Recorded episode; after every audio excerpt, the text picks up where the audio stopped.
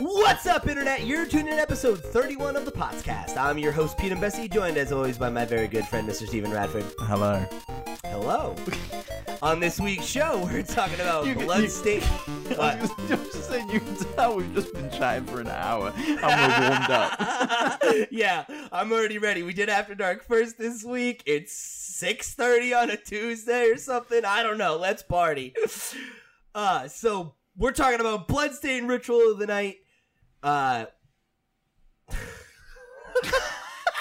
Yeah, let's say we're something like that, do yeah. it's, uh, that's it. That's it. That's all we're talking about. No, we're talking about Bloodstained Ritual of the Night, the new Nintendo retail store, and we're answering your questions in our main topic this week on the show. Steven, welcome back. Hello. What's going on, man? N- nothing much. Just, just chilling out, buying cars I shouldn't be buying and playing games. You can learn all about that car on our After Dark episode, uh, whatever number it is that's coming out this week. I should probably learn the numbering of that Eight. show.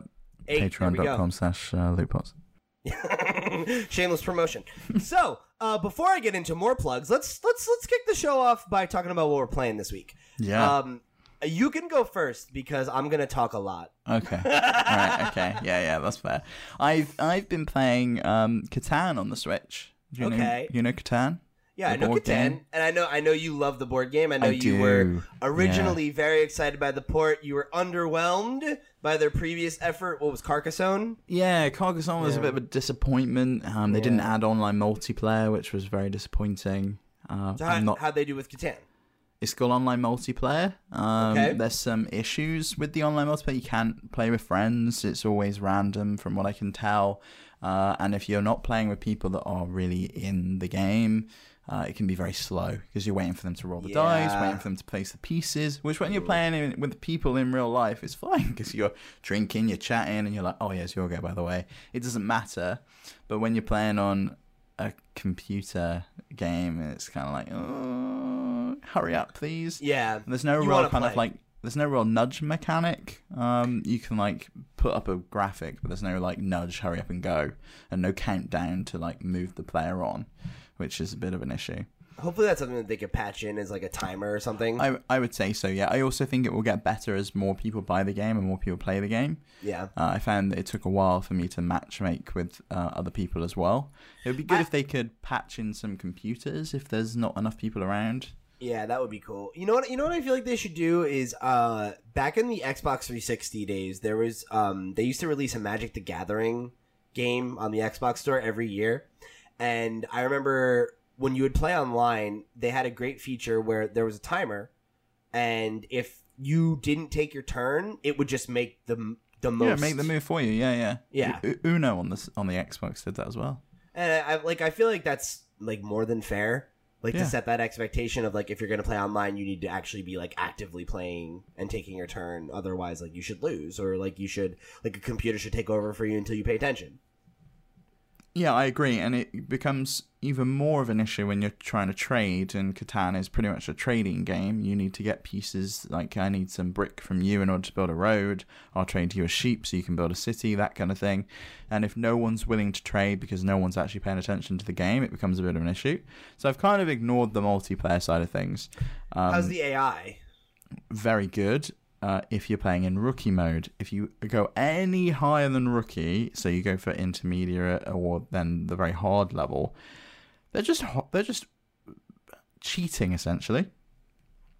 Well, it's just like They refuse to trade with you no matter what. They'll only ever trade with each other, the three computer players. okay, So you can never get anything you need.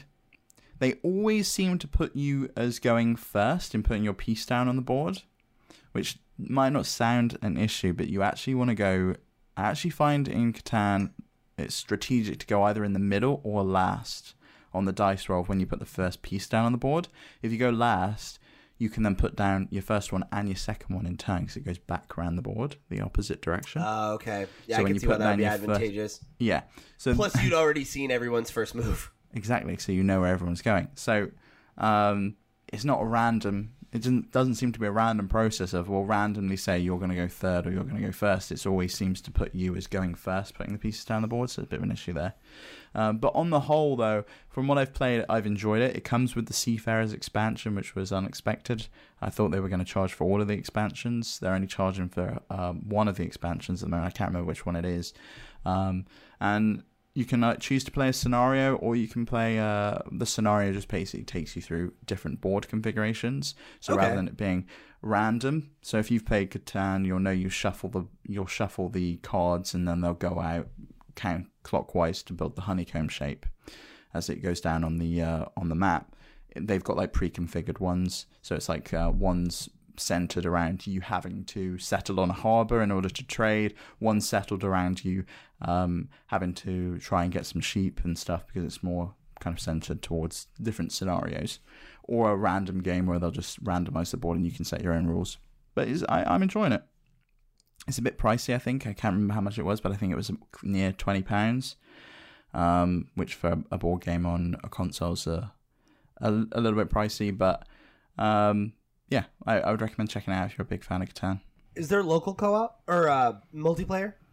Rather, No, that's which is another that's issue. upsetting. Yeah, Yeah, because that that is actually to me the most compelling thing about a board game adaptation on on a console is um being able to like play a game of Catan with people in the same room, like by just passing around some Joy Cons and like not having to set up the board and having a timer or something that like keeps the game moving, Yeah. like all those sorts of things. Like that's the appeal. I used to play Risk. Uh, I forget what it was called, but it was Risk on the Xbox 360. Um, and it was the one with all the like animated characters and stuff. okay, yeah, yeah, that's It fun. was like. Legends or something. I don't know. Um, but it was cool. And uh, that I always played with people in the same room. I never messed with the AI or like the online. It was all about playing with people without the hassle of setting up risk. Yeah, I mean that makes sense. I, I, I mean I haven't. Um, uh, yeah, I've just double checked the one of the Q and A's on the FAQs. They've also got the question a lot: is does Catan Switch have a local multiplayer mode? Catan Switch does not have a local multiplayer mode. Is the answer to the question. So okay, Uh, yeah, it's disappointing. It feels like they get so close. It's twenty dollars, by the way. They get so close with their with their uh, digital versions of the games. Like Carcassonne had the local multiplayer, so you could play uh, with people in the same room, which is great because Carcassonne takes up an entire table. And Catan has the online multiplayer, but neither of them have both, which is a bit of why? No idea. That's really frustrating. Hopefully they'll they'll hear the outcry and maybe patch something like that in. But Yeah. I would I wouldn't hold my breath because they didn't do that with the last one. So No, they've they've been promising the online multiplayer is meant to be coming to Carcassonne for since its Okay, release. okay, so maybe they since will then. its release, and they and that was last November. I did the review on lootpots.com, and Yeah. still nothing. We're seven months into 2019 now. Seven months is a long time to wait for multiplayer. uh, but the other game I'm playing is not on Switch. It's Far Cry New Dawn. It's just another Far Cry game with another generic story. But I love that play loop so much. I really, really want Ubisoft to bring Far Cry, any Far Cry, Far Cry 3, 4. I would love Far Cry Three on the Switch. Yeah, That'd it'd be great. Yeah. I love Far Cry. That's the best one in my opinion. I like number 4. I like I with like Pagan Min. I feel like Far Cry as as a franchise since I got invested in it, like the gameplay gets better in every game, but the story gets worse.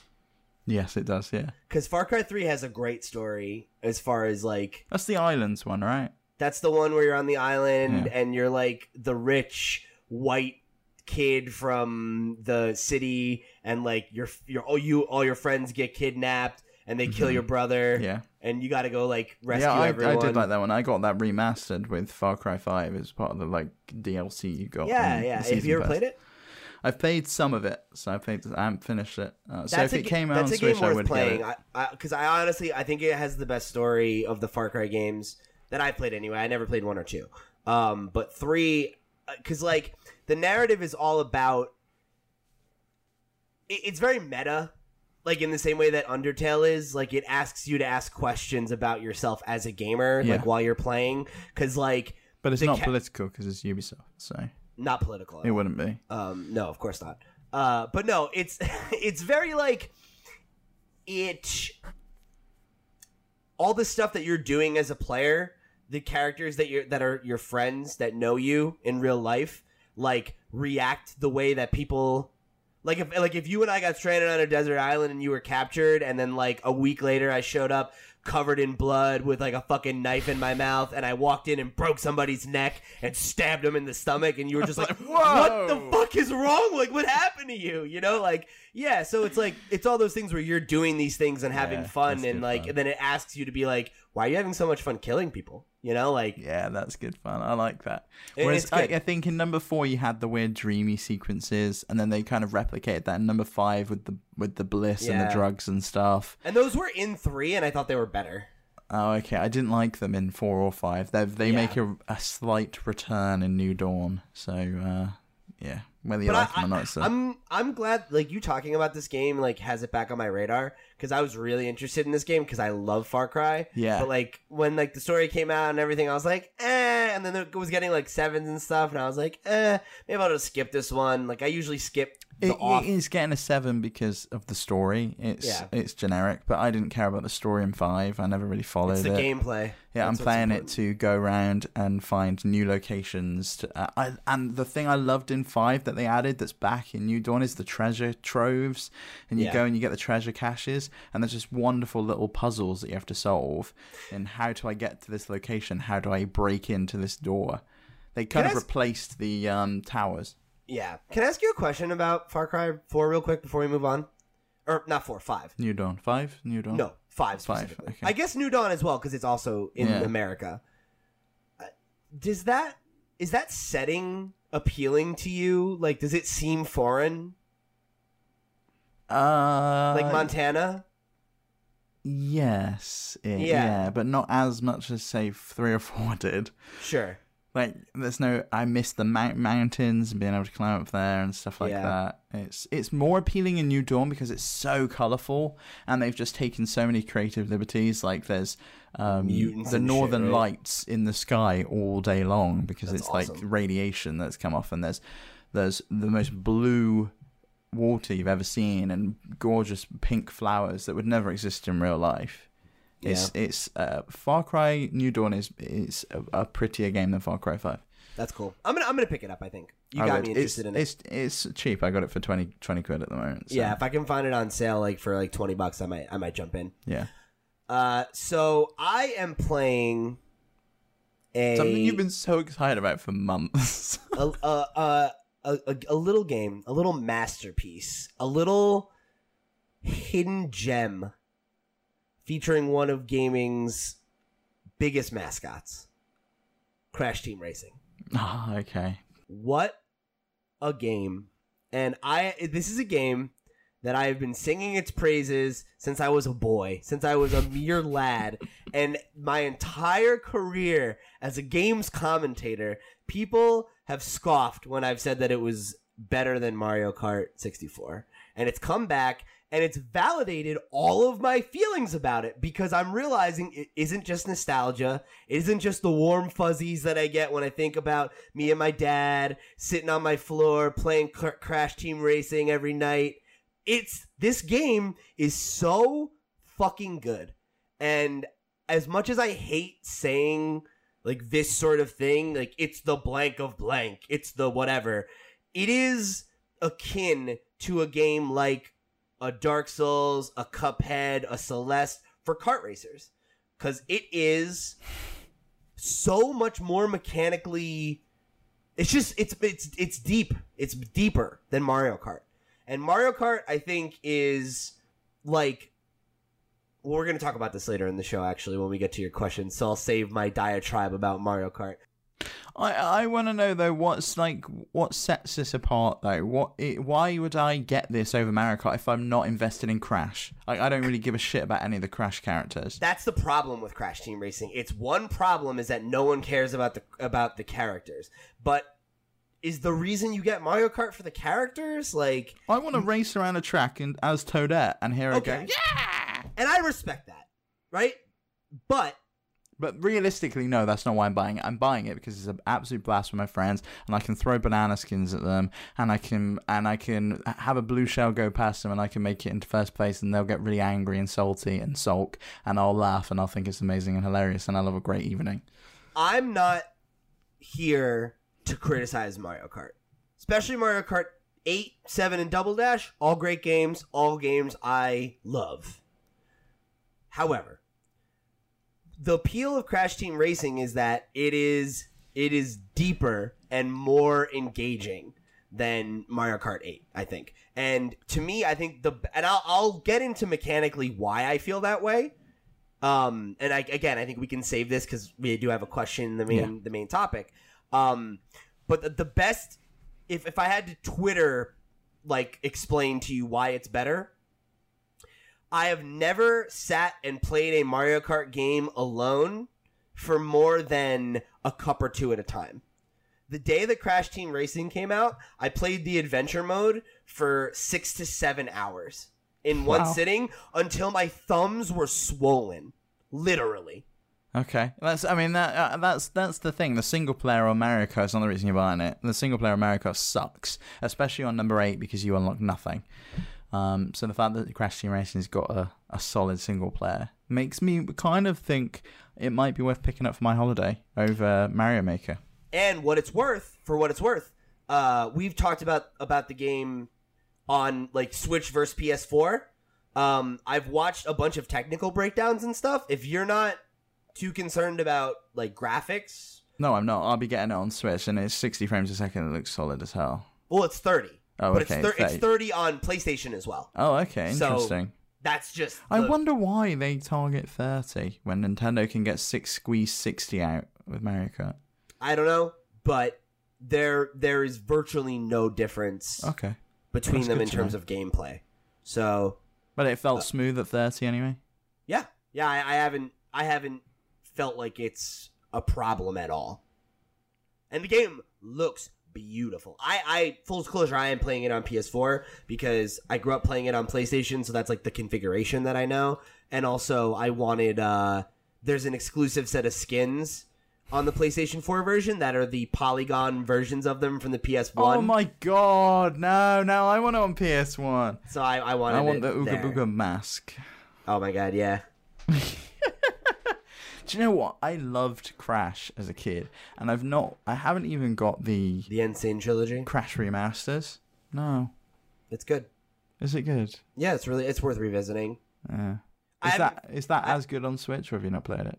It's on Switch. Um, Maybe I'm guessing you played it on PS4. I played it on PS4. Yeah, from what I read, it's it's a it's a downgrade on Switch, but it's not bad. It's Okay. just like there are certain like graphical things that it like isn't capable of because they needed to downgrade stuff. So there are like some different shadows and stuff. So there's like some interesting gameplay design things that they did to work around it. Like um, there are some things where there's like a visual cue to show you what you're supposed to do, but they couldn't render it properly. So like they added an audio one. Like there's like okay, yeah, things yeah. like that. But it's like from what I've heard, it's like it's pretty good. Yeah. Does I I But you have a PS4, so you probably get it on PS4. Uh, yeah, I have a PS4. Yeah, yeah.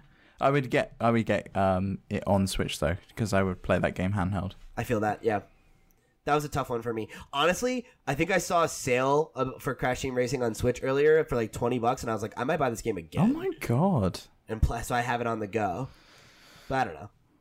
We'll talk more about that later. You're, you're totally gonna end up doing it, but yeah, okay. Yeah, yeah. especially when it let's, goes let's do on some, sale. let's do some news before we get into the main topics. Then.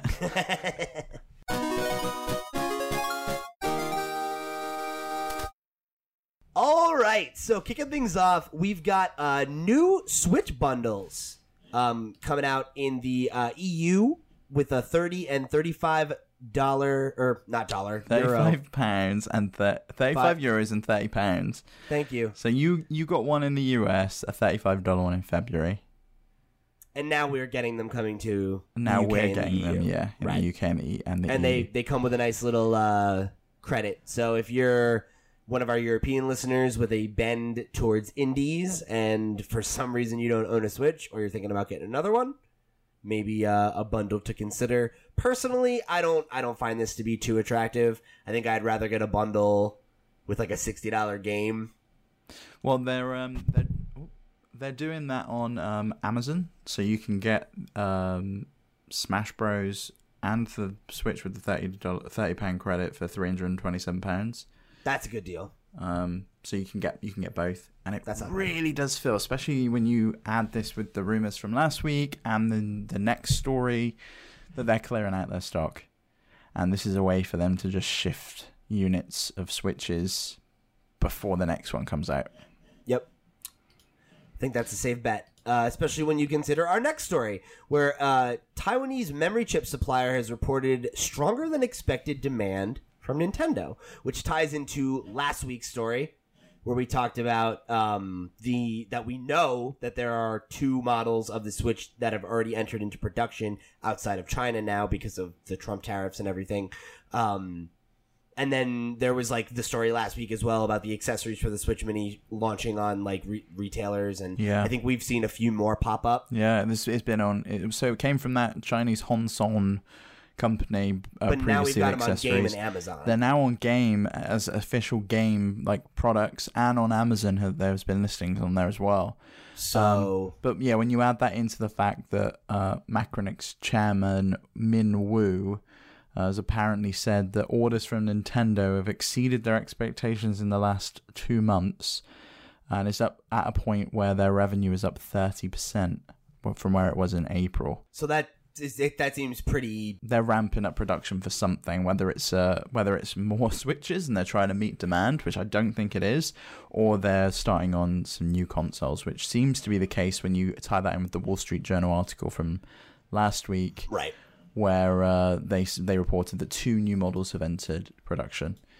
Uh, so it's exciting. I, I'm I think my prediction that we're going to see an announcement by the end of July is going to come true. Yeah, I think I think you're right. And I, I was pretty like I thought that was ambitious when you made that call originally, but the more like these stories are coming together, it seems like an announcement is imminent for sure. I must say though, I'm disappointed that all uh, all routes seem to point towards Switch Switch Mini rather than a Switch Pro, which was really I, what I thought we were going to get was going to be a Switch Pro at this point. I always figured we get a mini before we got a pro, and I didn't think they would announce two at once. So Yeah. I, I believe the the rumor that there are two in development, uh, but I think one that they're gonna wait. They'll probably produce less of them, and you know, like have a backlog ready for Yeah, the yeah. announcement. You know, I I'm just I'm ready for the, the next one, and it Yeah. wouldn't be a Switch Mini. I want a bigger, beefier one, and then I I'll give agree. my old. I'm, I'm going to give my old one to my dad. So hopefully he doesn't listen to the show. Um, but real quick, shout out to uh, Lisa Wang from the Taipei Times for the reporting on that one. Uh, usually we do our own reporting, but this one was an assist from from her. So shout outs on that one. Got to give credit where credit is due. So next up, we had a little bit of controversy going on this week around Bloodstained Ritual of the Night, which finally came to Nintendo Switch this week after Yeah. launching on all platforms last week, which we talked about. Uh, we talked about it out this week, last week. Uh, and this has just been a, a big like disappointment. You know, I, I, I, Um, it, it, everyone was like last week, especially our, one of our writers, Max Wright, was saying, "Why? Why is it out a week later? It makes no sense. It's out a week later." Well, we now we now know why it's out a week later because they wanted to avoid any bad press last week while everyone was going, "Wow, this game's great." yeah, Now a week later, they're going, "This game has choppy frame rates, low resolution, and textures. It's crashing." Imran Khan from the Game Informer has been playing the game, and there's just missing pieces of text in the dialogue. It's just this just doesn't show up at all. It's a mess, and I can't. I actually can't believe they they put it out. It's um a bit of a shame, really, because I Yeah. think a lot of people were looking forward to playing this one. Well, and I think the thing that's the most upsetting is that like like the reviews for the game are positive, but there's this and then there was that like save uh eating issue. Yeah, so there, there was the whole thing of if you start the game prior to updating it, so if you managed to get hold of a physical copy or download it ahead of time from the eShop and then you didn't update it before you played it, so you skipped the warning that says, oh, there's an update for the game, do you want to download? And you said, no, sod it, I want to launch it anyway. Then that save had a game breaking bug. You, you wouldn't be able to open some chests in the game. and it's not until like several hours into the game. So there were a number of players who like played 6 to 8 hours of the game, reached this game-breaking bug and then had to start over. Yeah, because the save couldn't be updated to the new version. So it's, Yeah. yeah, it's it's a mess really. Um, but they've been caught out this week, uh, actually using Steam screenshots on the eShop to sell the Nintendo Switch version of the game, which uh, is a little bit naughty. Yeah, and that was another one that uh all this stuff came from uh, Imran Khan over at Game Informer. So shout outs to him for uh, for um, breaking the story. I So, just yeah. uh, I don't think it's the first time as well that that companies have been found out to be using screenshots from other platforms. yeah, which is like really shady. It needs to Nintendo either need to make it uh, a necessity that the screenshots come from the Switch, or they need to disclose it really in the in the description. Yeah, because at this point, it's like you're you're misleading consumers. You know, Mhm. and that's like a really, it's just shady, and like I'm sure that's not Nintendo's intent. I'm sure it's more like an issue of there not being a rule or much oversight. They're just like, yeah, screenshots fine. You know, like so that's not an excuse, but it, it is it is a situation that I hope we see get remedied because you know, we're, people really kind of got swindled on this one. I saw a lot of people out there complaining and being like, this is like a really broken, busted version of the game. And now I have to go buy it again, and it's not cheap. So, you know, if you're somebody with a limited budget, like that really sucks. And Mhm. I think that reflects really poorly on the Nintendo Switch, which is something that, like, by and large, we haven't had a huge problem with. Save for like a few choice games here or there that had bad Switch ports, most of them the, have the been one good. I remember that that NBA that NBA game. Right, that NBA 2K about. was bad. Yeah. Um. So the but it's happened, but it's it's been two or three games, not the way it used to be, where um, you know every Nintendo Wii or Wii U port was like a bad or Oh yeah, I remember that Call version. of Duty Modern Warfare Wii edition. It was just like a totally different game. or shit, even Nintendo 64 had a problem with that. Like, you know, but not having the inferior version of the game be the Nintendo version has not been a problem for the Switch. And now this well, is a I mean, even story where it is. like even recently, your example of Crash Team Racing, it came out day and date with the other versions. It is solid. They've done an amazing job on the port by the sounds of it, aside from a few graphical downgrades. but Switch is weaker, so it should have le- worse yeah, graphics. yeah, and it's the same price as well, which is Right. another big plus. Yep. So that's like.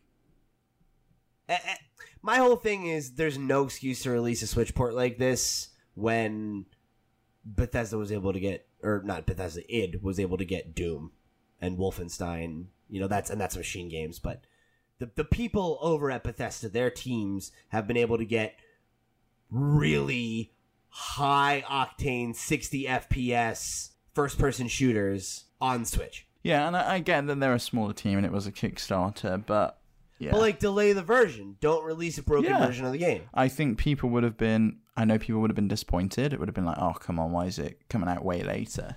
But to just delay it by a week and then not actually do any fixes, and it just feels like you only delayed it to avoid the bad press last week, and then this week everyone's playing the game and they're like, what the hell? I heard this game was really good. I saw the reviews. I, I googled the reviews for it. All the reviews seemed to be positive. I went and bought the game, and it's crap. Yep. And I I think you're right that it reeks of that because everybody read the PS4, Steam, Xbox reviews and were like, "Oh, great, it's great. I'm gonna Yeah. get it on Switch." So, uh, 505 Games has said they're not happy with the current state of the game. How could they be? And are working to fix it. But I would not buy the Nintendo Switch version of Bloodstained. Uh, if you are like itching to play it and you have another console, get it somewhere else. Uh, so next up, we've got Special Reserve Games releasing a quote signature edition of Gris, uh, the artistic platformer, for just a lot of money, two hundred and fifty bucks US. Holy shit, it's sold out now. Oh shit! It's already sold out. Yeah. Well, okay, uh, and a two hundred and one pound version for you UK listeners, uh, and there's only two hundred and fifty available. They are already gone. Uh, pre-orders are supposed to be open until July 17th. They're already closed.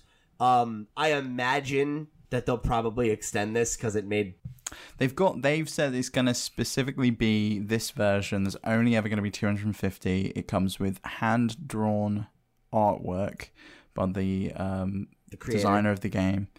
Uh, that's signed and is individual and is hand drawn. You can get the. It's like numbered, right? Yes, it's numbered. You can get a bundle version, um, which doesn't come with the vinyl soundtrack that you also get with the uh, with the signature deluxe. edition. Yeah, signature. Um, rather, sorry. But you get It also has an everything art book.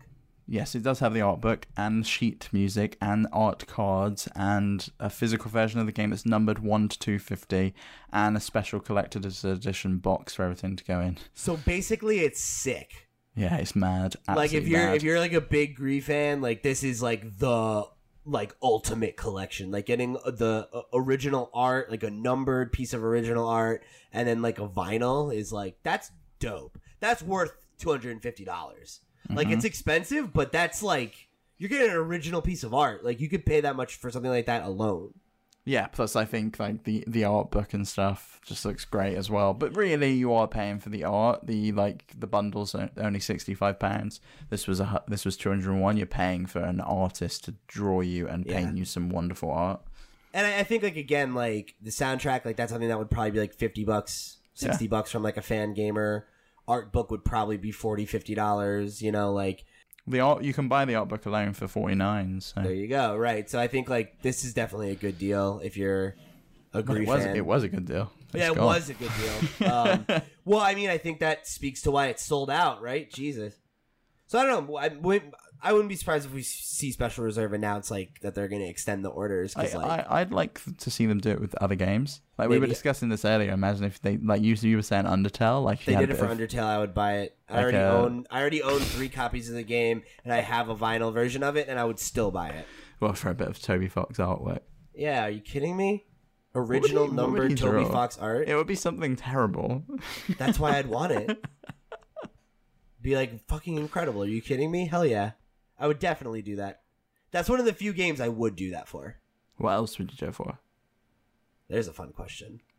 Yeah, Um, we can put that in the Q&A. A. I'm going to put that in the Q and A. What would you spend two hundred and fifty? no, no, let's just do it now. Let's just do it now. While we're on the subject, so I think I would definitely do it for a Pokemon Red and Blue reprint. Would you? Yeah, For If like, well, did- like, and, and like one of the one oh imagine if they did 151 and it was each person got an original Pokemon concept art. Oh my god, I would cry. That would be amazing. But I would like fight a motherfucker. I'd be like, I need Blastoise. I need Blastoise.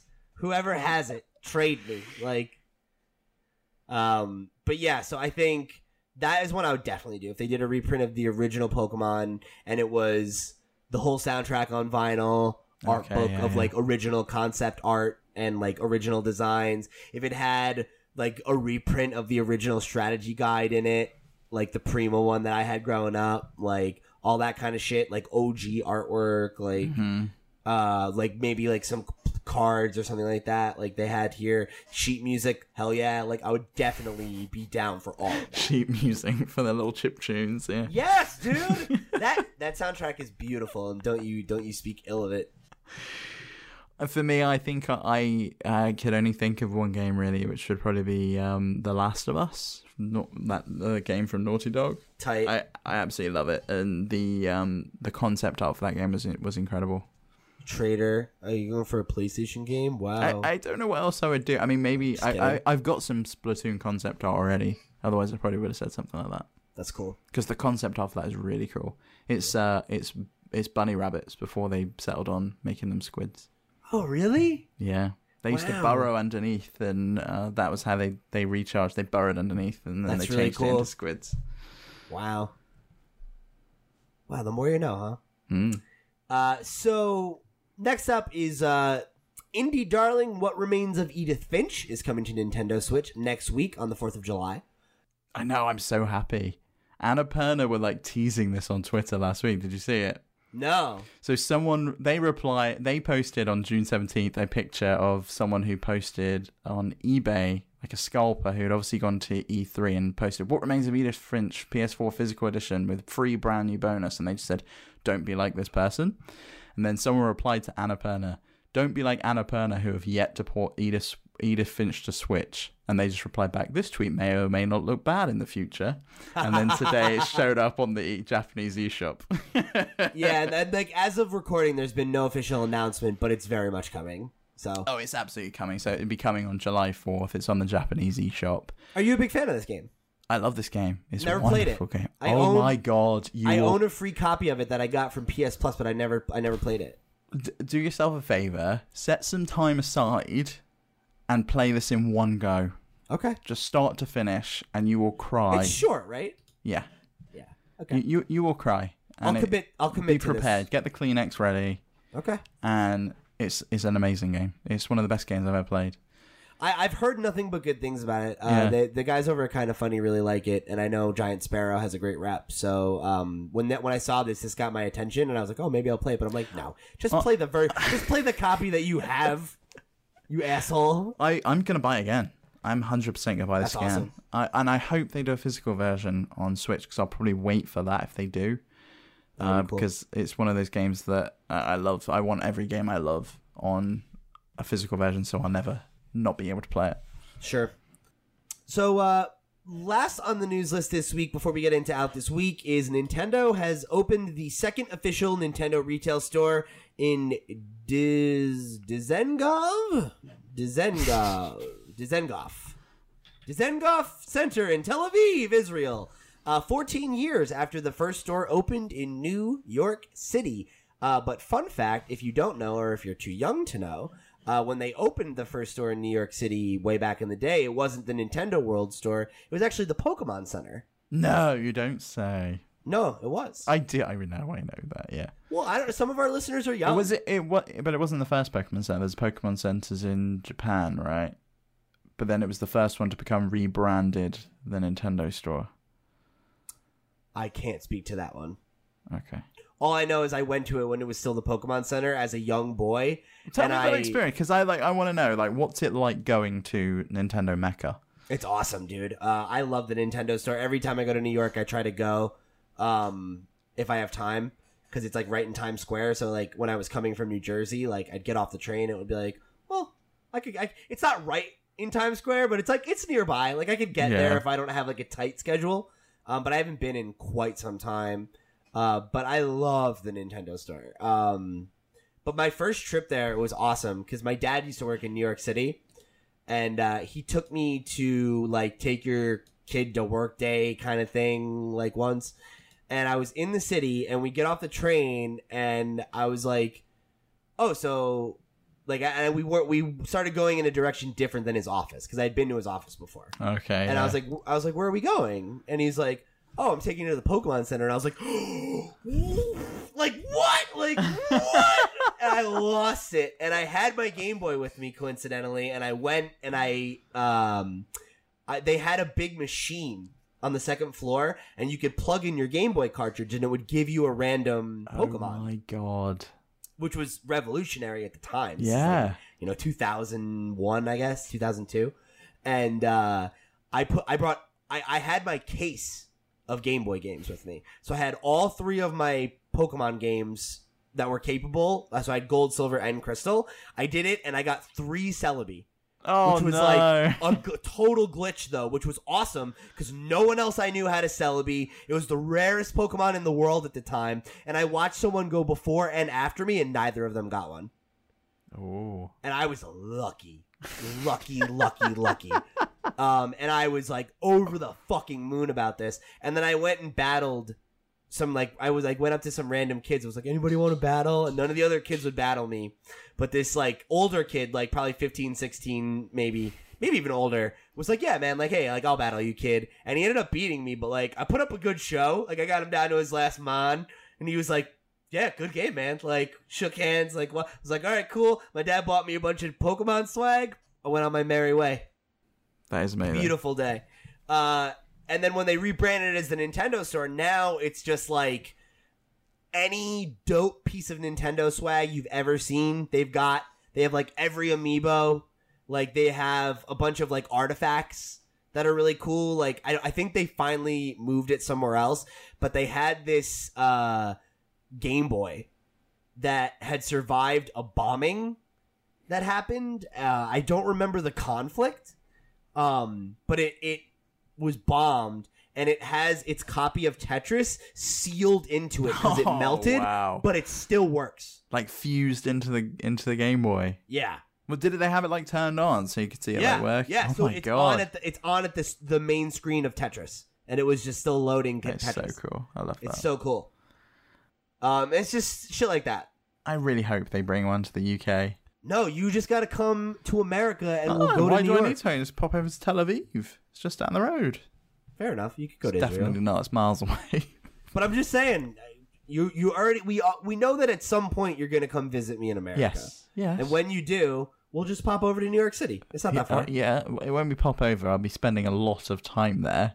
You can't just pop into New York City and just like be there for uh, five minutes. No, I'm just saying we'll go for like a day.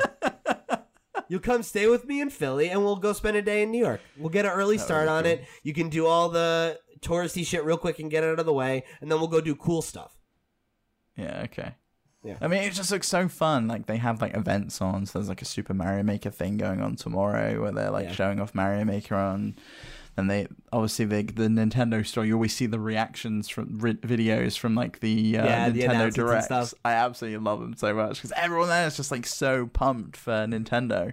Yeah. Uh, yeah, Yeah, it's a, it's a pretty cool place. It definitely is like a very like mecca kind of moment of like, man, this is cool. And like any obscure character that you can think of, like there's a piece of merchandise for them and stuff, you know. So that's that's cool. yeah. All right, so moving along out this week, uh, we've got Terraria out on. Uh, this is on Thursday, June 27th. So we've got Terraria. Uh, this is one of the like this is one of the first games that was ever announced for the Switch. I swear. Yeah, and it's finally coming. Like it's been an it's been an interesting journey. Like there's supposed to be a physical release at a later date. I don't know how much later it could come. I want to know how much you would pay for Terraria. I mean, like at max fifteen dollars. I would say Fifteen dollars. I think that would be a good price. at most. How much do you think they're charging for a Terraria on Nintendo Switch? Is it forty? It's thirty dollars. No, that's so much. Those Switch taxes, man. Yeah, everyone, everyone on Reddit was complaining about the Switch tax because it's currently on sale at fifty percent off on Steam for three pounds forty nine. It's a tough pill to swallow. Even though I know the developers spent a lot of time, Pipeworks Studio spent a lot of time, they've added touchscreen controls with pinch to zoom and all sorts of cool That's stuff. That's really cool, but still, it's tough. That's a tough pill to swallow. Yeah, that's a lot of I get it. I, I get it. There's cost of development, and like they got to make their money. And ultimately, I guess if you really want Terraria on the go, like Buy it on the 3DS, buy it on the Vita, buy it on your phone. fuck that. I love I loved the 3DS and the Vita in their day, but they are dead. Yeah, they you are want it on Switch. You know, Yes, I'm not playing do. it on a phone. No. Come on. So I, you know, I it's it's pricey. Maybe wait for a sale on this one. have, you ever played have you ever played it? I've never played it. no, I never played Terraria. I, I played Minecraft, and I was like, yeah, it's I was gonna say thing. everyone thinks it just looks like 2D Minecraft. So I kind of ha- had. Yeah. I was gonna I was gonna try it out. It was gonna be one of those games. It was gonna be like this whole thing. I finally tried Terraria on the Switch. It was gonna be as awesome, but not for 30 dollars. Yeah, I mean, I I wasn't gonna try it, and that definitely like made it so I unless it's like a on sale in a few months, and I'm like you can get it at a steal, like pass. Yeah, if it's if it's one of those games, it's like five quid. It's in the sale, and you're just like, you know, I've got nothing else to play at the moment. Might as pick it well try it. Otherwise, no thanks. Uh, so then next up, we got two new games in the Sega Ages line, which are those like lovingly recreated uh, Sega classics, like updated and like often with like some you know tweaks to mechanics to make them a little bit like you know um, more modern and stuff Yeah, like not- that. And, Not what we originally reported. Um, right now we originally reported. Uh, so they're, they're, it's a great series if you're a retro retro gamer. They're they're have gotten a lot of high praise, and they have two uh, Sega classics: Wonder Boy, Monster Land, and Virtua Racing coming. So if you are a Sega fan, uh, might want to pick these up. I'm excited for Virtua Racing. Yeah, were you a And Virtua it looks Racing like guy? It, it looks like they've. I remember. I distinctly remember playing. Everyone had that friend who had every console who was like loaded. Yeah, My friend had a Sega Saturn, and I went. I remember going around to his house and we played Virtua Racing, and yeah. I mean, it looks like they've stepped up the graphics big time. There's actual proper transparency instead of the weird like mesh transparency the Sega Saturn could do. that's cool. I Yeah. like really am interested in Monster Boy. Uh, that was that was a franchise I was always interested in, and I never got a chance to play. So Check it out. I might. I really might. This it looks really cool. It, it has like a very like like the shop stuff. I'm like, oh my god, it looks like Undertale. Oh, okay, yeah. I mean, I can see that, yeah. Yeah, I think it's that 8 bit aesthetic, isn't it? Yeah. Yeah, oh, it totally looks like Undertale in that. Yeah. Yeah. Like, even the character does look like Yeah. something from Undertale, doesn't it? I wish. 1987. Wow. So then, uh, this next one, Graveyard Keeper. Uh, we were talking about this over on our Discord. Uh, was this? Was it Fowler's who brought this one up? Fowler's recommended I check this out, and I'm glad he did because it looks awesome. Our Discord community is awesome. You should go join it. Um, Discord.com slash loot. I don't think that's how it works. No, no, I'll put a link in the show on notes. Yeah, it's in the description. I will put a link in the show notes. Yeah. I will make a note to do that now. go join our discord it's fun there are a lot of really really cool chill people hanging out there uh, a lot of our questions from this week's show came from our discord crew uh, steve and pixel and i and the rest of the LootPots gang are always in there chatting uh, with all the pots heads so if you want to come talk to us and perhaps hear your thoughts read on the show our discord's a great way to do that so this this came from fowler's and it's a uh, it's a management sim uh, where you are a graveyard keeper you manage a medieval cemetery. Yeah, as you- it's amazing. as you might have guessed Yeah, you you can you know there's cut costs, so you might have to you might have to figure out what you want to what you want to do. So one of the examples they say is, do you do you really want to spend money on that proper hot dog meat for the festival when you have so many resources lying around? So presumably all the dead bodies you have lying around, you could Oh. crumble up and turn it into hot dogs and then sell them to people to make money. Dude. So I'm kind of into this gruesome theme on uh, Stardew Valley. Yeah, and it like it's cool because it's like also got um like all the farming and all that stuff in it just with like a, a way more like sinister kind of feel to it. So The visual aesthetic to me reminds me of like um like an old school isometric um mystery game, point and click game, like Monkey Island style, rather than rather than like Stardew Valley, which is a bit more friendly. It's a little bit darker. It's uh, it fits the theme, I think. it kind of reminds me of RPG Maker. Yeah, like yeah. Yeah, like not in a bad way. Um I mean, it may be an RPG Maker game. I don't know. it know. could be that that's I would fine doubt though. that, though. There are plenty of really good games that originated there. Um so yeah, check it out. Breaking Dead or I'm sorry, Break not Breaking Dead, that's the name of the developer. Uh Graveyard Keeper. Um I am kind of interested in this one. I'm honestly thinking about pre-ordering it to get that discount. It's preloaded on my Switch. I'll be playing it on holiday, and we can talk about it on the show next week. Very good. Um, so if I don't bite, maybe I'll wait for your review. Uh, so then next up is Friday, June 28th. So all, again, all those games coming on Thursday. So keep your eyes peeled. Day this record, the, the, the day this drops. Uh, Friday, June 28th, we've got Super Mario Maker 2, um, which is high on my radar. Can't wait to play it. Can't wait to talk about it next week. Are you are you buying this day one? Absolutely. Oh man, I was so like on the edge of do I want to because I never finished the new Super Mario Brothers U Deluxe.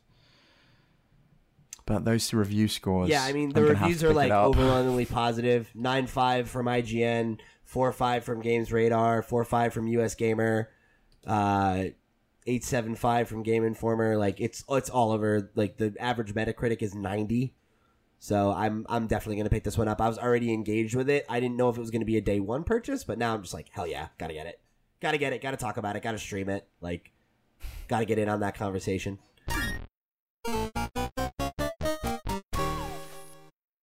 All right, so moving along to the main topic this week. Uh, we it has been a slow couple news weeks for Nintendo fans ever since E3 uh, filled our hearts with joy. So, you know, we we threw out the bat signal this week for all you potheads to send in your questions on Discord, on Patreon, on Twitter. Uh, so thank you all for those of you who wrote in. We really appreciate it. Um, while I read this first one, Steve, why don't you check and just make sure we didn't get any other good ones that trickled in since we started recording? I will I will have a look. Okay. Uh, so this first one uh, is a, a heavy topic. So just you know, um, warnings ahead. This is a little darker than our normal fare, uh, but we got a lot of people writing into it. The first one was Atlas over on Discord, uh, but a, bu- a bunch of you wrote in asking about this question. Um, so in in light of uh, the news of uh, Etika, and you know, if you weren't aware, Etika was a, a, popular YouTuber who was in the Nintendo Switch community. Uh, a bunch of you potheads were fans of, of his content. Uh, he was a streamer and a YouTuber, and um, you know, this week it or last week after going missing, it came out that he, um, you know, at least seemingly has unfortunately taken his life uh, after uh, an ongoing struggle with with some mental health issues. Um, so we got a lot of people writing in asking what our thoughts were on mental issues as it relates to content creation, um, you know, streaming and making YouTube content, and you know what our experiences are with with it, and with like the stress of of trying to keep up with with making content, um, you know, while having a life. Um, so I mean, I, I wanted to start by um, reading a tweet that Pixel put out actually, since he wasn't able to join us, that I think uh, sums up, you know, the the the Etika angle of it of it well. Uh, where he said, "I never met Etika or watched any of his videos, but still feel extremely sad that anybody could feel that this is their only way out. Mental health is a serious issue. Please don't bottle stuff up. Talk to your friends, family, call a support line, or seek professional help. Heart." So yeah, I, I just wanted to echo that sentiment here because I think it's it's a, a good one and an important one. Um, that there are tons of resources. Um, I know there's the suicide hotline in the states, but um, I know you can also uh, check out. Um, I just want to make sure I get the website right. Let me just make sure here. Yeah, so you can also go to takethis.org, which is actually a um, an, uh, video game centric uh, charity that specifically, um, you know, has the kind of. It, says here their mission is take this works to dis- decrease the stigma and increase the support for mental health in game enthusiasts com- in the game enthusiast community and inside the gaming industry. So, um, you know, like Pixel said, please reach out to people in your own life. But if you don't feel like you can or you don't know how to have that conversation with your friends or family or your, or your you know your partner um, there are you know organizations out there like takethis.org that you can go to and you can find somebody to talk to. So um, if you're ever at that place that's that's the note i want to leave it on is that you know it's it's sad. I agree with pixel that that anybody feels like this is the only option out. Um, you know especially when there are clearly a lot of people out there that that care about you you know? Um, so just keep that in mind. Uh, as it relates to our own stuff, um, you know, I can definitely speak from personal experience. I've been making content for years now, and uh, I've definitely experienced some some pretty significant periods of burnout. You know, where I was like trying to make a YouTube video every day or make YouTube content for multiple channels while also like freelance writing and like trying to make the career happen. You know, um, and the stress of doing that while also trying to work full time and you know uh, make time for my friends or you know my my girlfriend or my family. Um, it's stressful, and it really is like a um, a real. It can be a grind, you know, and I I think like my my perspective on it is really just like just keep in mind the fact that like the people on the other end of of this part you know the conversation that you have with the people who make content that that you consume is to just remember that they're people you know um, i'm super thankful and i don't mean this to just like blow smoke um, but i'm really thankful that that the LootPots community is um, as kind as it is you know my interactions with with you pots heads have been really exclusively positive um, it's been people who have been really nice and appreciative of the work that we do and like just want to you know like talk Nintendo with us, and I think that's the best thing that you can do. Um, but there is a lot of toxicity out there online, and I think like I just think about it the next time you're gonna post something mean.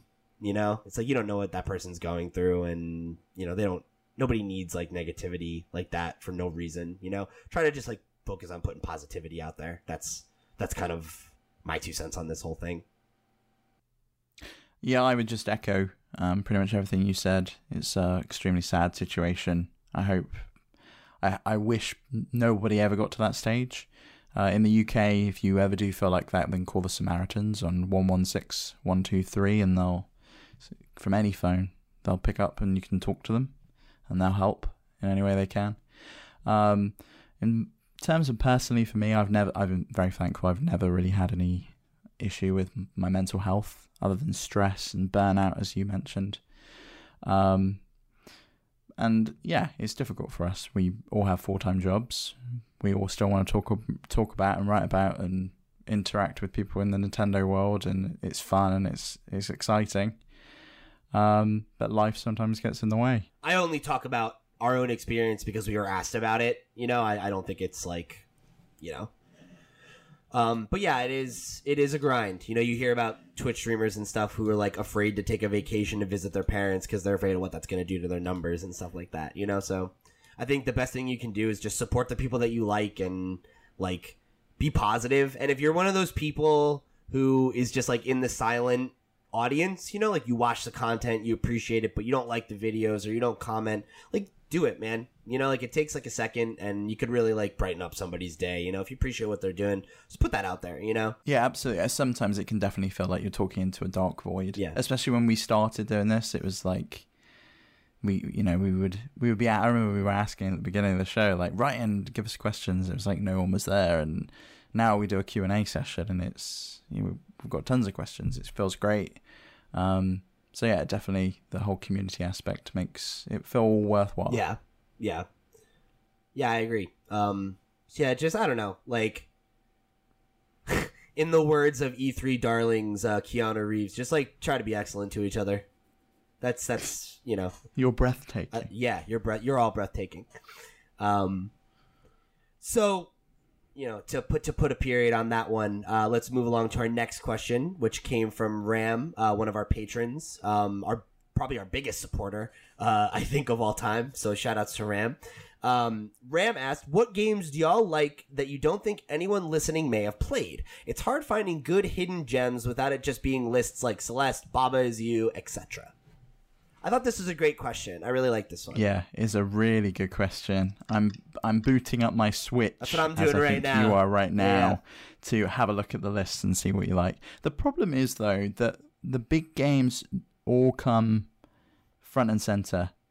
Um, but I, I do try and find some more of the more obscure ones to talk about on the game that people may not have necessarily played. Um, so going through going through my Switch, uh, Oxenfree, I thought that was a great uh, little narrative game. I love if you're Oxenfree. interested in that. Love it.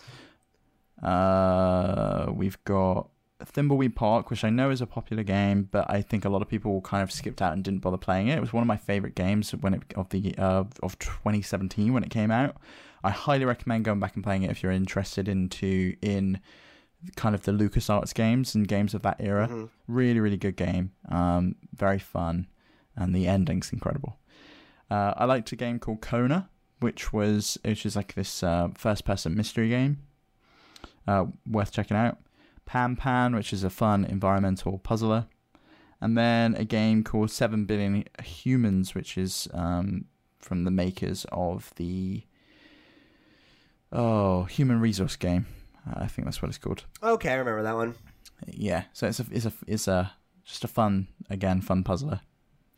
I'm opening up my Steam library while I'm at it. Um, going deep cuts here. Uh, Wow. So, going through my stuff on my Switch. Uh, first up, I would recommend, and not necessarily a small game, but one that many of you might not have played, is Snake Pass. Uh, very early game on the Switch. It was on other platforms as well, but I definitely feel like it was pretty heavily associated with the Switch. Um, so I think if you if you missed that one, I definitely think it's worth your time. Um, I enjoyed it quite a bit. Uh, I would also, again, not like a uh, necessarily a super niche game or niche game, but um, if you haven't played Overcooked, I think Overcooked is like one of the best multiplayer games on the market, an absolute gem, um, one you should definitely play. Uh, in that same vein, I referenced it on a previous episode. Duck Game is a Adult Swim published game. It is one of the best competitive multiplayer games I've ever played. It's fantastic. It's an enormous amount of fun and it's super easy to pick up. Uh, I think it's a great party game. You definitely check that one out. Um, weird one for me, but a game I really like. Letter Quest Remastered. Really cute little indie title. It's like uh, an RPG mixed with Scrabble, and uh, it's a really really fun game. I love jumping in once in a while when I'm like just in the mood for something light. Okay. Uh, Downwell is a game I've sung the praises of on this show multiple times. Fantastic and in- inventive platformer with a great art style. Uh, big fan of that game. Uh, Moonlighter is a game that Yumi and Pixel all really enjoyed. Uh, great, great game. Great value. Still putting out free content for it. Um, I constantly think about going back to it because it was great and I really enjoyed my time with it. What else? You know. I forget that that's like a hidden gem and people haven't played it because like we've all just talk about it all, Yeah, all but like time. nobody's played that game. So like if you haven't checked out Moonlighter, definitely get that one. Uh, and then uh, Ape Out is another one that I haven't heard a ton of people talking about, and I really enjoyed. I talked about it a few episodes ago. Great dynamic soundtrack, really cool art style, tight arcadey gameplay. Uh, definitely, definitely worth your attention. Um, so let me just real quick. I'm just gonna look at my Steam library and see if there's any other like indies that I want to call out because I have a huge library here. Um, oh, Gone Home. Uh, or no, no, sorry, not Gone Home. That's a different game than what I meant. Gone Home is a great game though, and it is on Switch. I've, I've I've never played Gone Home, so that's not the one I meant to to uh, to name drop. It's um, where is it? And that's what, what remains of Edith Finch is like, by the way. Gone Home. Similar to like you're that. walking around a house. It's that style, yeah. Okay. Uh, Sybil is actually a really cool game that I played. It's a um, really, it's a creative, uh, story-driven kind of game. Um, that's like very. It's just very different. It's different than any almost any other game I ever played. It's very much like Her Story, you know, where it's like a narrative with like uh FMV like cutscenes and oh stuff. yeah, and I'm so excited about the sequel to that. yes, it's cool. Check out check out Cibele if you're into that kind of game. How, how did you spell that? Uh, Cibele is C I B E L E. Okay. Actual Sunlight is a isometric, like top down indie game about depression. Um, that I I really enjoyed. That was like enjoyed might not be the right word for it, but it's it's very unique. It's an experience. It's moving. Yeah, it's a moving experience. Um, similar the the the creator's guide. Um, which is uh, is that the name of it? Hold on. Oh, you know what? I just thought about one. Dream Daddy. Make That's sure do one. not miss out on Dream Daddy. It at face value, it seems like it's um Like schlocky. yeah, some awful kind of rom commy game. But it's really fun, it's really deep. Each character has their own traits and their own personality. And you can play it as you want. beginner's guide that's the game i'm thinking of okay so the beginner's guide uh which is made by the same um it's Davey Wreden who's the creator of the stanley parable which is another phenomenal indie game that if you haven't played you should pick up uh both Also coming to Switch at some point. yep um both of those are absolute must plays in my opinion i think that they're like very um they're games that are really good if you're like a, a, a big fan of the medium and want to understand it or like see it from a different angle. Uh, Kentucky Route, Yeah. Kentucky Route Zero, another phenomenal indie title. Um, Also coming to Switch. yeah, which is still not finished, so you might want to wait for that one. Um, I wouldn't say that it's a sleeper hit by any stretch of the imagination, but I've always sung the praises of the Life is Strange franchise. If you haven't played that, please pick it up. Um, we'll take any opportunity I can to, to pimp that one. Uh, That's the Square Enix games. published by Square Enix, yeah, but it's developed by Don't Nod. Um, except the prequel, which was made by um, Deck Nine Studios, um, and is somehow just as good. Okay. Uh, Party Hard, another indie game I really loved. You play a serial killer and you need to kill people at a party. It's pixely though, so it's like not gross and weird. Um, it's a great arcade game and it's super like fun and challenging. Uh, that was one of my that was one of my favorite um missions in uh, Elder Scrolls 4 Oblivion. Oh yeah, when you, the assassin stuff. You go to the yeah, you go to the party and you're like, it's a dinner party and one one of us one of us here is a murderer. We don't know which one it is, Yeah. and you're like killing them all off one after That's the a other. good one. Uh, similarly, one of my favorite levels in Dishonored is the uh, the one where you have to go to the party and like it's like a you're murdering people in that game all the time. So whatever. What's with Bethesda on that? Great game. Uh, that one's not a small game, but if you haven't played Dishonored, check it out. Uh, and then the last one I'm gonna shout out is Three Fourths Home, which is another like really sad story driven indie game. I love it. It's a good one. Check it out. Okay, I saw Party Hard on the eShop, and I was like, "What is this? It looks interesting. It looks a bit Hotline Miami." That's on. and I didn't know it was like, on the eShop. I'm definitely gonna buy that again. I love that game. Yeah, it's yeah, it's on Switch. It's really good. Um, DLC is pretty solid too. Okay, Check I'm gonna pick that up then. Yeah, I'm gonna have so many games in the backlog. I'm not gonna play. Sure are. Sure are. Yeah. Uh, so thanks for that one, Ram. Um, and if you want to be rad like Ram and support us over on Patreon, uh, you can. Patreon.com slash. So, uh, oh, and you can get our exclusive uh, patron show, After Dark. Forgot to pick that one. After Dark is, is worth every penny. I have to say, it's a great podcast, and I'm on it. So that I'm not that confident in my This stuff. this one this week's fantastic. the one we We've just, just yeah, recorded it. It's amazing. the one we just recorded, A tier. so yeah, five bucks will get you access to that wonderful program. Um, so then this next one comes from Mr. Goobermania, another one from our Discord, uh, who asked, "What are your thoughts on Game Freak's decisions for Pokemon Sword and Shield, and could this be why their game Town has not been talked about? Do you think it may be delayed?" Um, so let's let's break this up one by one. What do I think about Game Freak's decisions for Pokemon Sword and Shield? Um, there's a lot of things I like about it.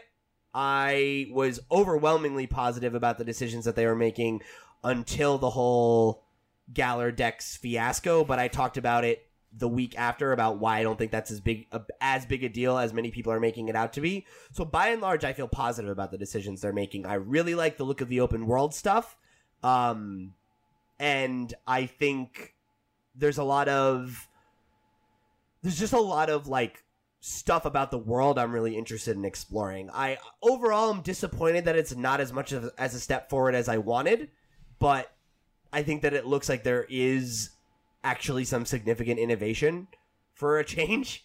Um, and it looks like it's a little less story oriented than Sun and Moon were. So if those if both of those things hold true, even if it's not the full step that I want, I'm cool with a half step. I love Pokemon, so that's fine.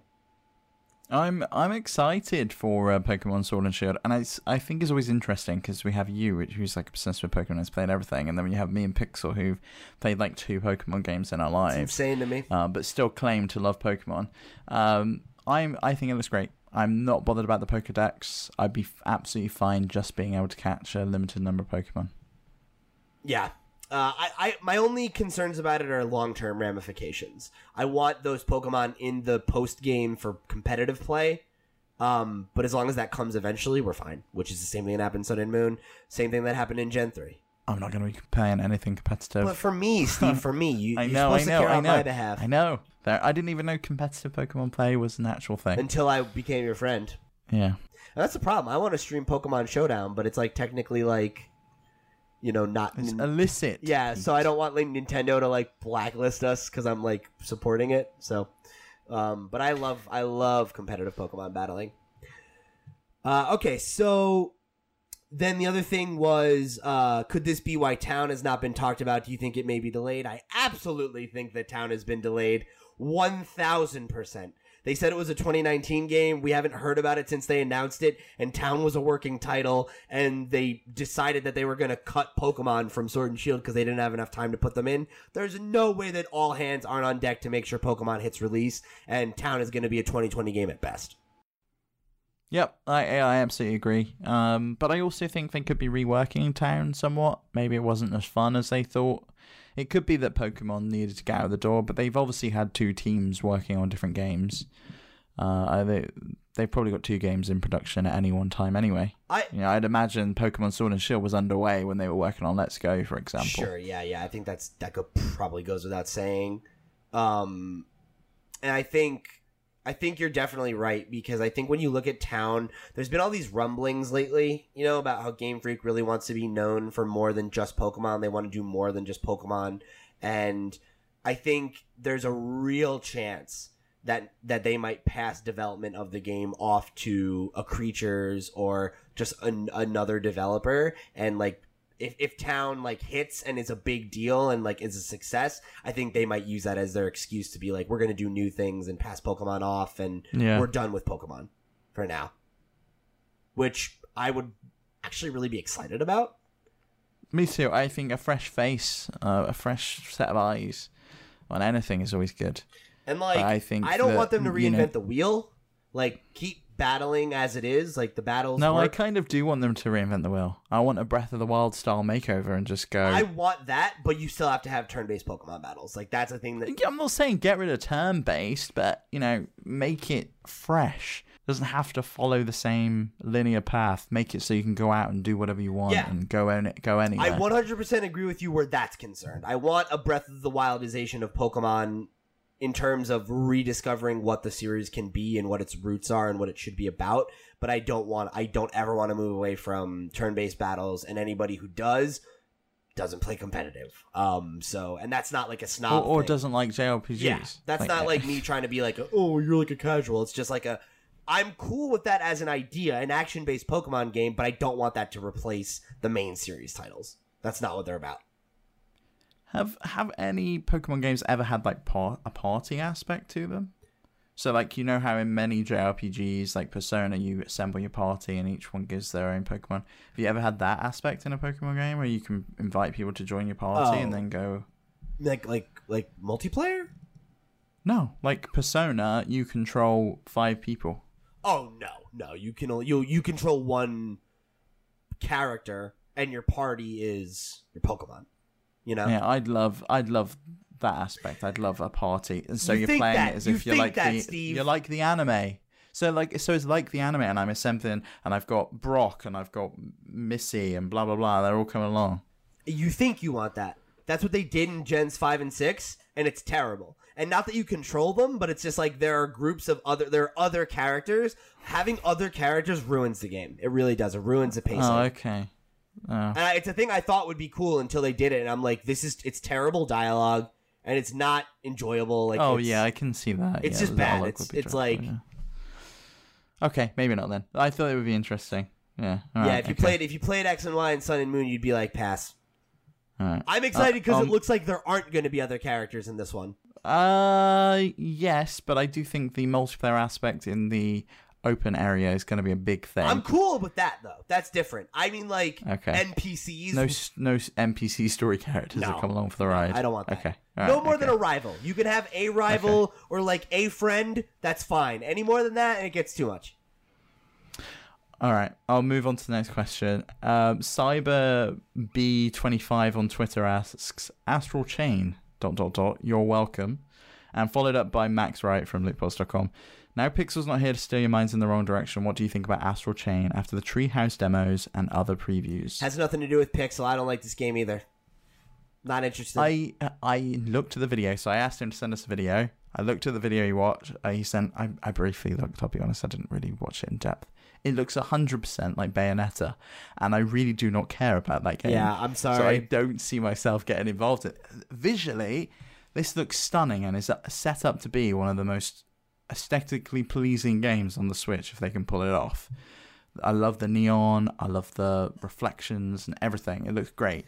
But um, gameplay wise, I just don't care about this style game. Dude, I just like I I'm not impressed by the visuals either. Like I think it looks good, but like it's it feels so generic. Like I can name like and and, and maybe this is just me being like because I, I have acknowledged that I'm not a big fan of Platinum's games in general, and I don't like their some of their business practices.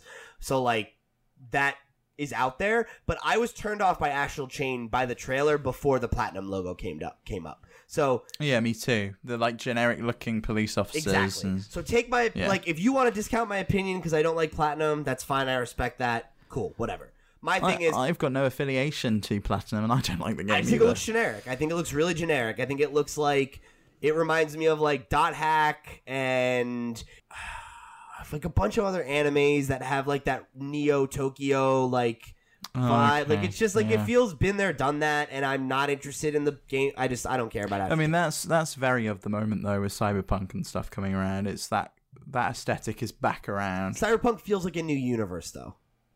Like Yes, it does. yeah. I, I don't look at Cyberpunk and think this looks like this, this, this, and this, and this. I think, oh, it kind of looks like Blade Runner, but with like better tech and better like, but it's so, but it's not like it exactly. You know, like it's mm-hmm. like, yeah, it's kind of got that lived-in gritty vibe. There is things that it's like, but it's not. It has its own flavor and its own identity.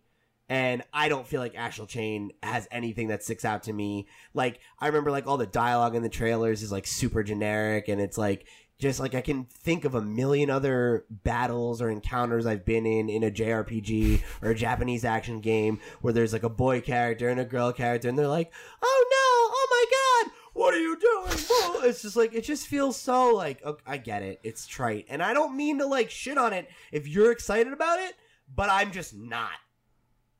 I got no hype for this one. So we'll bring on Max when it comes out, and he can talk about it. Yeah, I, I, yeah, it needs someone that likes this, likes this kind of game to, to do it. Which, yeah, yeah, it's just not our thing. I've got nothing more to say about it. I tried Bayonetta, I really did. I've tried Devil May Cry. I don't like that either. I just don't like this style of game.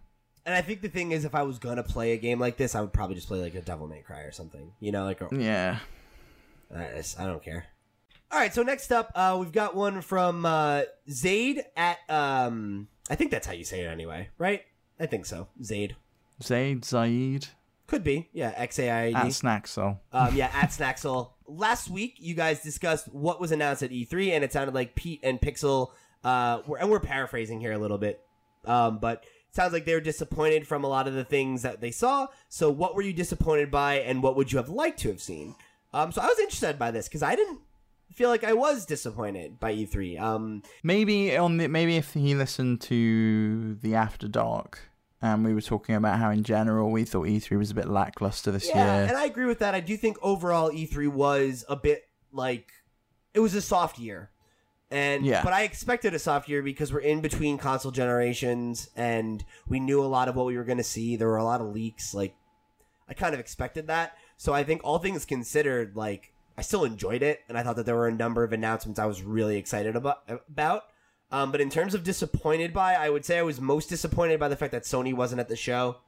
That was a that was a hit. I really love Sony's conference every year. They, a lot of their Really, you really loved it last year in the church for some music, and then they go into the weird tent and we see some footage of games they've already announced. It was dreadful. No, I don't agree. I think the criticism of that was way overblown. Like I thought it was not a like oh, Sony stole the show this year, but like they showed off four games, but they were four games that like well, Death Stranding notwithstanding that I was very interested in. So like getting a deeper look at The Last of Us 2 and Ghost of Tsushima, you know, like I was super interested in those games. Yeah, fair So, enough. I was excited to see you know, that, like- but that could have easily been a state of play. We didn't. They didn't need to. State of Play which didn't exist at the time. Yeah. I know. It could have just been trailers online. They didn't need to drag everyone out to watch a music show. But I, to me, like I still wanted to, and there are pacing issues with it. Whatever. I we're not here to talk about that. It was weird. It was. My it was point is- I missed Sony's presence. I missed seeing Yeah, Sony uh, yeah. games. Sony's IP speaks to me a lot. So, That well, you've got PSX, so well, hopefully they didn't do to it it. last year. so yeah. okay, maybe not then. They've got nothing. We'll see what happens. All right. Okay. That was my biggest disappointment. Other than that, it was mostly just what wasn't shown that I thought would be. You know, like there was a lot yeah, of Nintendo did, you didn't win the bingo. What's that? Oh, you did. You did win the bingo, didn't you? Yeah. You what? So yeah, you're all fine. Yeah, so I was it was it was overall like I I wouldn't say I wasn't massively disappointed uh in terms of what I would have liked to have seen um I would have loved to get a look at like the next Horizon Zero Dawn. I would have loved to get a conversation from Sony about the PS5. Um I would have loved to have seen Pikmin 4 or a Pikmin collection. I would have loved to have seen Animal Crossing not get delayed. Other than that, I'm pretty happy camper. I, I agree with you. I think it was a lackluster year in term or soft year, as you say. Um, I think though, aside from Nintendo, no one else really got me excited. Yeah. Like the Microsoft conference was where most of the third party stuff was shown off, and they probably had outside of the Nintendo Direct the best conference. There were some games in there like um, 12 minutes, for example, and Cyberpunk 2077 that I was really excited for. I gotta say, Square, I think was also in that conversation for number two because that Final Fantasy VII demo. Was, I, I don't give a crap about Final Fantasy or Avengers, so for me it's uh, I don't know how you didn't get something out of that demo though. Like I thought, like I was so skeptical about that game, but I thought it looked so good. Like I'm all in on. uh, Final Fantasy. yeah, absolutely. yeah, it looks it looks great, It looks but I'm great. it's like the first two hours of the original game. No, it's like the first like twelve. It's it, but it's like uh, when is that going to be finished? That will be, that'll be finished on like the PS8. Oh come on, whatever. Who cares? Uh, people care. People want to see the story. Yeah, I do too, but like I don't care. Like whatever. I waited. I waited like 15 years for Kingdom Hearts 3. Suck it up, kids. Fair enough. Fair enough. Yeah, but at least you got Kingdom Hearts three in one piece. It wasn't like we've got we've delivered Kingdom Hearts three. Here's episode one, and you can expect episode but two and have three to- in six more years' time. But you have to think about it differently because it's not that they're doing the same beats. It's like the first 10 hours of the game extended into a 60 hour experience. And then they're going to do the next third of the game extended and then the next third, you know? And I know. it'll be fine. I know. It's going to be a trilogy. It'll be fine. I know. It'll be know. fine. Fair- Okay, fine. Are you gonna check it out then? Oh, yeah. I'm, I'm really Okay. excited about it. Like, I went from being thinking it was vaporware that would never come out to being like day one purchase.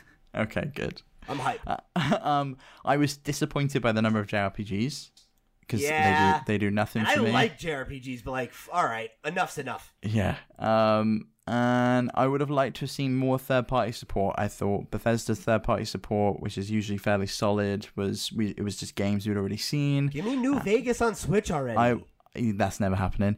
But Why? Um, because Obsidian, they don't like acknowledging that they didn't even make that game. Who cares? They own Um, it. Put I'd, it out. I'd I'll even give you- take Fallout Three or Fallout Four. They could probably get it running. It'd be fine. I don't really want to play those. I want I want New Vegas. I started playing that again on Xbox. Anyway, um, I saw yeah, it's great. on Discord. It's really great. Um, I'd have liked to seen better third party support from them. Better third party support from Ubisoft. It was a bit. There was nothing really from Ubisoft this year, other than Where's Just Rabbids Dance. 2? Yeah, Just Dance on the Wii. Hooray! Great. Okay, yeah, move on. Seminole. Um, nothing from Square other than another Final Fantasy and another JRPG.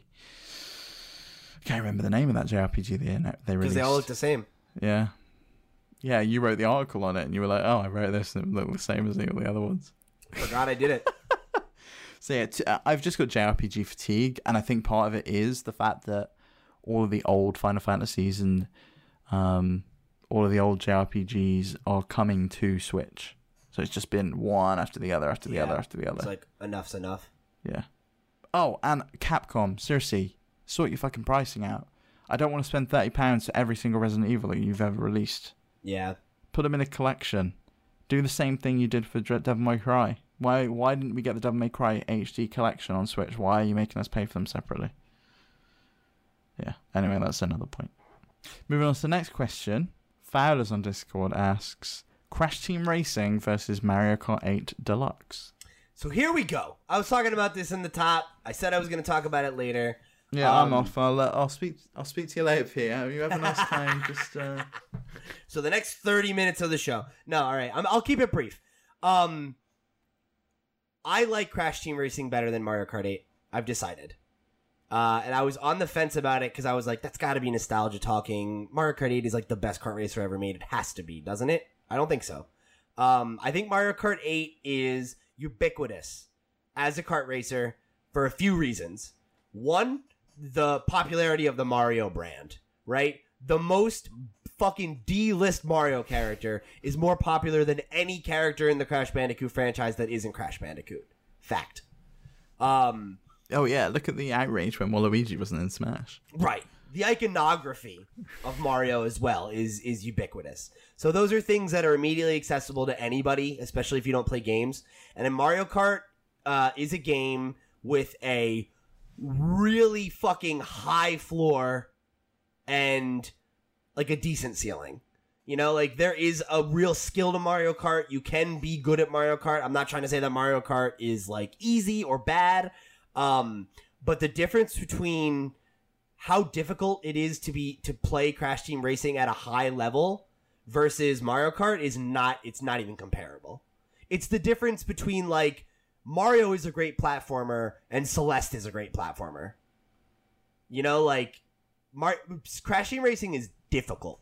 Like the drifting mechanics. This is you asked me about this earlier, and I'll get into it. The drifting mechanics is the big thing because there's like a power slide thing, right? So you you And was this in the original game? 'Cause Yes. drifting's very new to Mario Kart. No, and it was in the original game. And the way that it works is in Crash, uh, you you would always like you jump uh, with the R one or L one, right? And then you have to turn to skid and do the drift like you would in Mario Kart, but then you have to release it. So if you it, and there's like a gauge. So if you release it in the green, you get a small speed boost. If it's in the yellow, it's a medium speed boost. If it's in the red, it's a big speed boost. And you can do that up to three times. So there's Okay, whereas. Mario Kart is you hold it on and there's the color of the sparks that come out is when you Right. have to release it. yeah. Um, But there's no real skill in holding it as you go around the corner. Exactly. So, and there's a lot of skill in getting the rhythm right of doing it in Crash. And the other thing is that uh, the items are, I think, a like better in general. There's a little more variety, and they're some of them are just like Mario Kart ripoffs, but some of them are, are a little bit different, and they are some of them are more like they're more versatile. Like there are more weapons that have dual usage. I would say, um, or at least a more prevalence. And there's not the randomness of something like the blue shell. Okay, yeah. Um, So you don't feel like you're being penalized for being in first place for being no, good at the game. no, I feel like the best player is rewarded for by winning.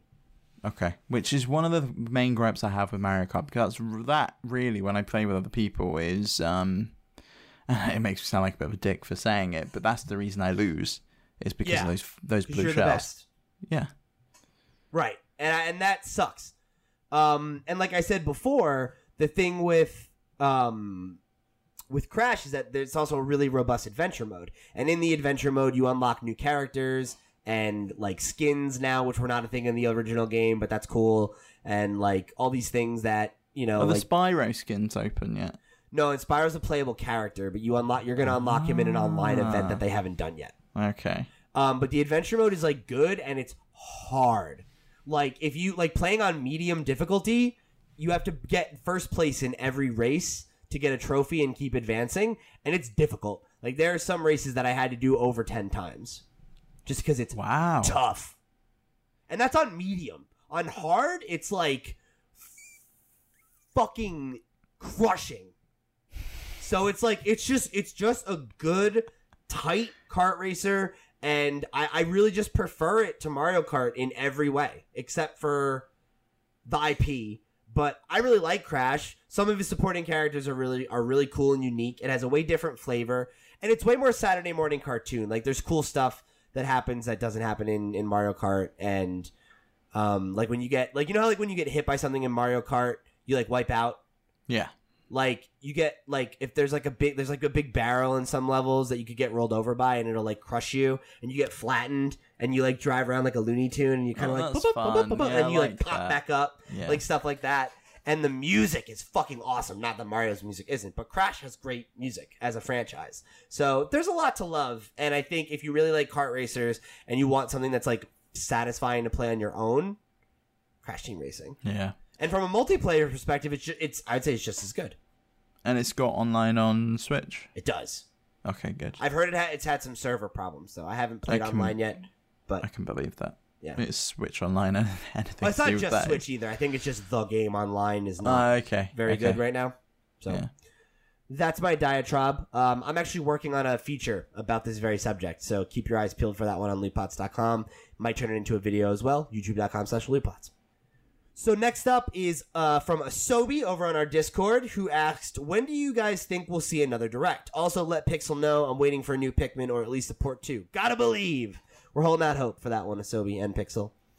Um, so when do we think we'll see another direct? I think soon. I think August at the latest. no, in No? July. Yeah, I, I was We've- gonna say I think we've July. gotta have. We haven't had one for Fire Emblem yet, have we? No. But well, no, we did actually. We Oh, had the okay. full one. I don't think we'll have one for Fire Emblem, but I think we'll have one for w- one of the games that's coming in September. Yeah.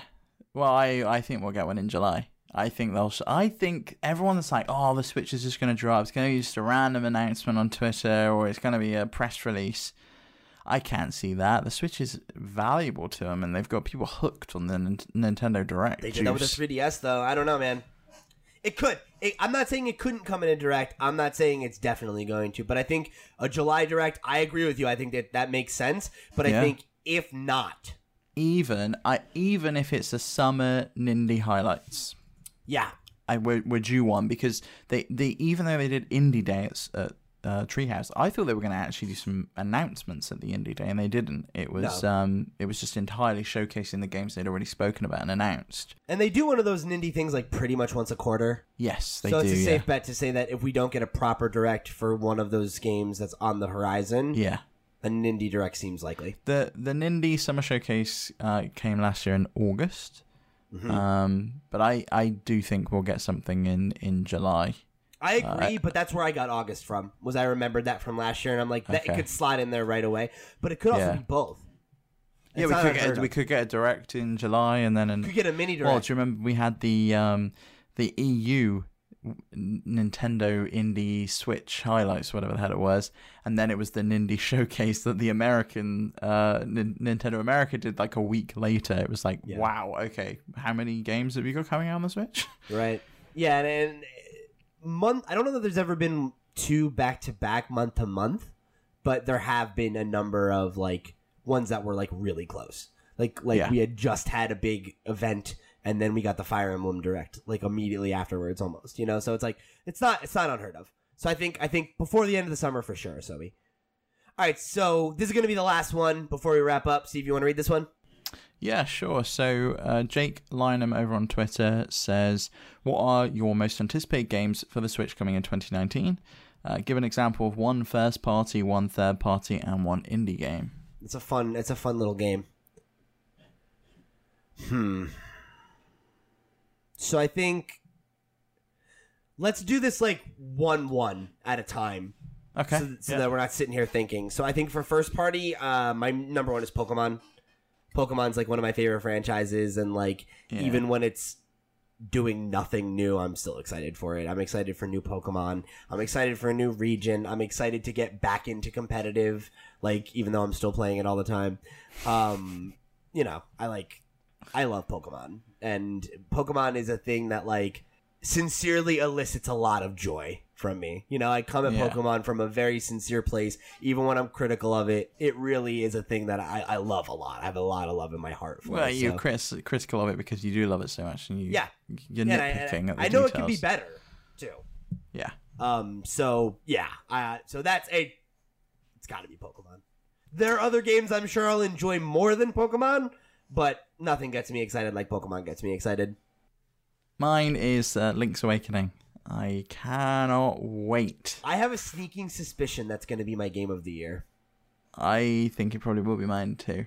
At least, at Um, least for Nintendo. Yeah, I uh, no, I think it'll be my game of the year. For I haven't really played anything on other platforms this year that came out this year that I'm like, yeah, this is amazing. Uh, Yeah. you know, so far Cadence is my favorite game of the There's year. there's some heavy hitters coming later this year though, so we'll have to see. But Yeah, But I, I, think Link's Awakening is a strong game of the year contender for me. Yeah, that is another one that I have so much nostalgia for, and it's also a very good game. yeah. My my boyfriend's very much looking forward to it. This was his this was his first Zelda game. Wait, wait, what? This is my boyfriend's first Zelda game, the Me original too. on the Game Boy. Yeah. Yo, me too. That's awesome. Hell yeah, Link's Awakening, bros. Mm hmm Give him, give him a high five on my behalf for that one. I will do. Yeah, you well, you two would get along very well, both Ocarina uh, boys. I Ah, um. oh, we have great taste in men too. Ah, okay. See, you thought I was gonna make it a dig, and I turned around and made it a compliment. Look at that. I um yeah, I'm I'm really looking forward to it. The the whole dungeon building aspect, being able to pick up the cards and then like put pieces them together and do the speed runs through that looks awesome. Yeah. The visual aesthetics totally new. It looks amazing. I cannot wait to get my hands on that Link's Awakening amiibo. He's just so adorable. Yeah, he's precious. Okay, so third party. I don't even know what's coming out. Oh, Doom, Doom Eternal. Really, Doom Eternal. Yeah, definitely. I don't know if I'll play it on Switch, but I love that game. So, Hmm. I really liked it. I liked- party. well, I didn't play too much of Doom 2016, but I played like I played, played like probably half of it, and I really enjoyed it. Um, but something else came and stole my attention away, so I'm excited to get back into this because that E3 demo was like hot fire. So you're not going for um Astral Chain. No, I'm not gonna play Astral Chain. are you? I'm. Are you gonna pick Witcher Three? Is that yours? Um yeah, for for big AAA games, yes. As in non um non indies. Yeah. Yeah. So when what what indie? What indie is my most anticipated? Hmm. It's a tough one. Yeah, because I mean, there's so many good indie games that come to the Switch. I need to like look at a list and see like what's imminent. Yeah. Like I feel like every other month there's like a pretty compelling indie game that comes out. Oh yeah, yeah, absolutely. Like uh, the, the indies are the reason the Switch is so successful. Yeah, I agree. I think the funny thing is though, a lot of times I'm not like super anticipating an indie. They catch me off guard. You know, I'm like, oh yeah, that looks great, and then I get it. Yeah. Like oh, So- here's Cuphead. because like I don't have an obvious choice right now, but I know that there's a game I've seen in one of Dream, these. Dream Daddy, of course. Oh, that might be honestly a, a, a good contender just because like I know I'm very excited. I to, really uh, kind of uh, like, uh, yeah, I I can answer what pixels would be. I think it's probably um the new Hollow Knight. Oh yeah, definitely. It's got to be for him. yeah. Yeah. Uh, yeah. I, I I think. No, go ahead. Did you have one? Uh, I'm excited for Untitled Goose Game. That's definitely one I'm interested in as well. It's if it does come out in late 2019, which they're still saying it will. Uh, it's it's got. It, I think this could be well one of my games of the year. Oh, you know what? I would say mine are. I have two good picks now that I'm looking at a list. Uh, very interested in Mineko's Night Market. Yeah, that looks good. That looks cute. And uh, Shovel Knight King of Cards. Oh, Shovel Knight, yeah. That's another one I like a lot. Uh, and Kentucky Route Zero was a game I shouted out early earlier. Um, if it actually finishes this year, that would be I, cool. d- I don't think Kentucky Route Zero TV edition is out this year. No, it's on the list, but I think it's going to get delayed. Yeah. Um, oh, and Crosscode. That's another one I'm really interested oh, in. Oh, is that coming 2019? That's what it says. I don't oh know if yeah, it will. I'm, but- I'm really excited for that. It should do. It's you know it's a finished game. Also, Super Meat Boy Forever. I loved the original Super Meat Boy. I'm interested to give that one a shot. I don't, Um, I'm I'm done with endless runners. Like, eh. Yeah, I mean, I, I don't like that change, but I, I it's more that like I like the first IP or the first entry, Yeah. so like I'm gonna give it a shot. You know, yeah, So yeah, I can get, I that's get that. that's enough. I gave like way more answers than I needed to for that one, just because again there are so many compelling. It's, uh, it's impossible to say. That's why we have a list of favorite games every year when we do like a Christmas podcast. Um, it's just too difficult to come up with one game that Yeah. you liked. yeah, it's tough. So thanks for that one. Uh, that one came from I think I said already, but just in case I didn't, Jake Lanham over on Twitter. Um, so yeah, thank you to all the potsheads who wrote in this week. Uh, I love answering your questions on the air, um, especially on a slow news news week like this one. I was afraid we wouldn't have much of a show, and instead we ran really late. So um, let's go. Uh, we'll wrap this one up. Uh, thank you guys so much for joining us here on episode 31 of the podcast. Uh, I got to start remembering to do the plugs earlier in the show because I haven't done that in a few weeks. So I'm going to do them right now. Uh, if you want to support the show, you can get us on any audio podcast platform. You know, we're pretty much everywhere. If we're not somewhere that you want us to be, uh, let us know and we'll get there. Um, but we're available all over. So find the show where you like it and listen and show your support. Give a like on your platform of choice uh, and share the show with your friends. If you if you have a, a gamer in your life who's a Nintendo fan and uh, you think they might enjoy our show or our content the way that you do, please let them know we're out here. Uh, that's really the best way you can help the show is to just spread the word. Um, if you'd like to help the show even more, go above and beyond like Ram did. You can jump over to lootpots.com slash Patreon and show us your support there. Get access to our patron exclusive show after dark. We have episode eight up this week, and Steve and I had a ball talking about like strawberries and politics, and that show gets weird, but it's good content. Uh, so I hope you'll go check it out. Uh, and then you can also join our Discord, which we mentioned earlier, which is great, full of awesome pots heads just like you who enjoy talking about the world of video games, not just Nintendo, but mostly Nintendo over there, uh, and all kinds of stuff. So come and join the community, get involved, come meet some cool people who share your hobbies, um, just like we do, and talk to us because we're in there all the time. And then last but not least, you can follow us on uh, social media, specifically Twitter at LootPots, um, or visit us at lootpots.com for all your Nintendo news and review needs. And with that, we're signing off. See you next week, babies.